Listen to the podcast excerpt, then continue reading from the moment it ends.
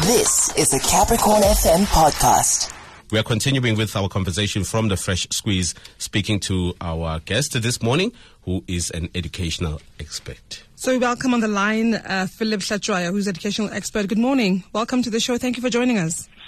Morning, morning, morning. Thank you for having me. Mm, we appreciate your time this morning. So we've heard of um, other government entities going under, under administration in the past, but has it ever happened for an institution of higher learning in South Africa to go under administration? Um, is certainly not the, the first higher education institution to be put under administration. So there's been a number of other institutions that have gone through such, um, e.g., um, Fort Hare, um, NUT as well.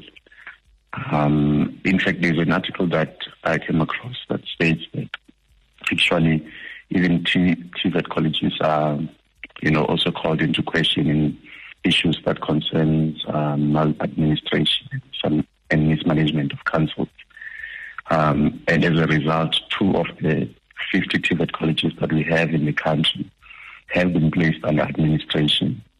And in terms of the, the public universities, out of the 26 public universities that we have, um, there are nine where there have been major issues that have been raised around around the governance issue. So it's certainly not the first. Mm. Just how bad the situation has to be um, if there is a report that reveals that there's financial and other maladministration at the institution. I mean, if you are to paint a picture of what are we talking about here? Yeah, look, I mean, the Ministry of um, Higher Education has the responsibility to ensure that there's proper governance across all public um, higher institutions. And you are right, we need to spec that to the report itself because um, this is not acting outside the report. It's based on the recommendations of the report and the findings of the report. And I think in this particular case, there's been, I think, perhaps a dark cloud over Unisa for the past years. And um, in this particular instance, the Ministry of Higher Education commissioned that um, there, there, should be an investigation by an independent assessor. And as such, I think that's why um, there is a consideration of putting it um, under administration, although it's not concluded as yet. Um, but I mean, the Minister of Higher Education writing to UNISA about um, his intentions um, shows you that the matters that were raised in the report are actually taken um, seriously. So the, the, the stuff that has been raised there, it's it's it's issues that of that that that, that are of grave concern and in, in a higher education space where accountability is important, um, it certainly reveals why the move has been adopted by uh, the ministry. Mm. And you know, UNISA was regarded as one of the most outstanding universities in the world. Uh, what does this mean for active students? Does it affect them in any way?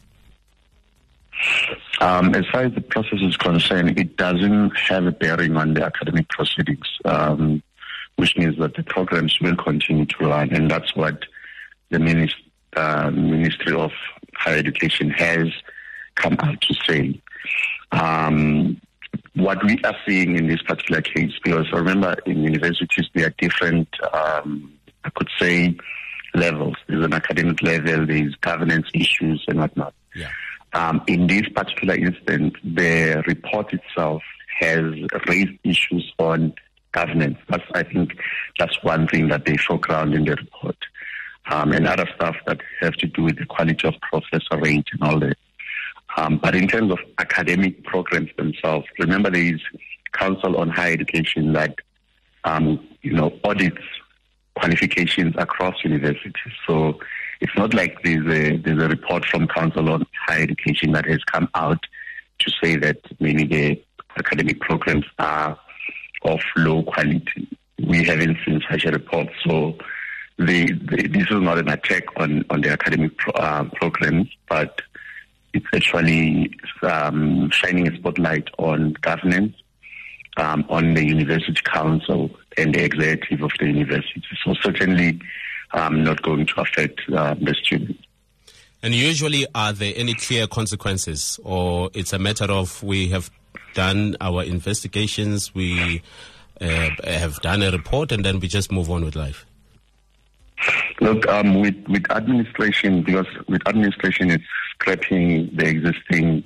Because one of the consequences, possible consequences, is scrapping the existing council, um, or di- dissolving. Let, let, me use use the right term, dissolving the the university council, and that could mean that there is one person that is going to be appointed to run the affairs, the day-to-day affairs of the university. Um, it is an opportunity for rebranding. Um, personally, I, I believe in terms of um, fixing stuff that the report has raised um, in terms of um, putting efforts to redress those. Um, but the, the outcome, I think the ideal outcome that the Minister of Education always puts forward or foregrounds in cases like this is helping the institution, you know, to regain its former position in a way. So um, there there is good faith um, in in an ideal situation when you put an institution under administration. But obviously, there are other politics that play in the background that could prevent um, that that particular outcome. All right, we really appreciate you coming through and talking to us this morning. That's uh, education expert Phillip Hlatshwayo. That was a Capricorn FM podcast.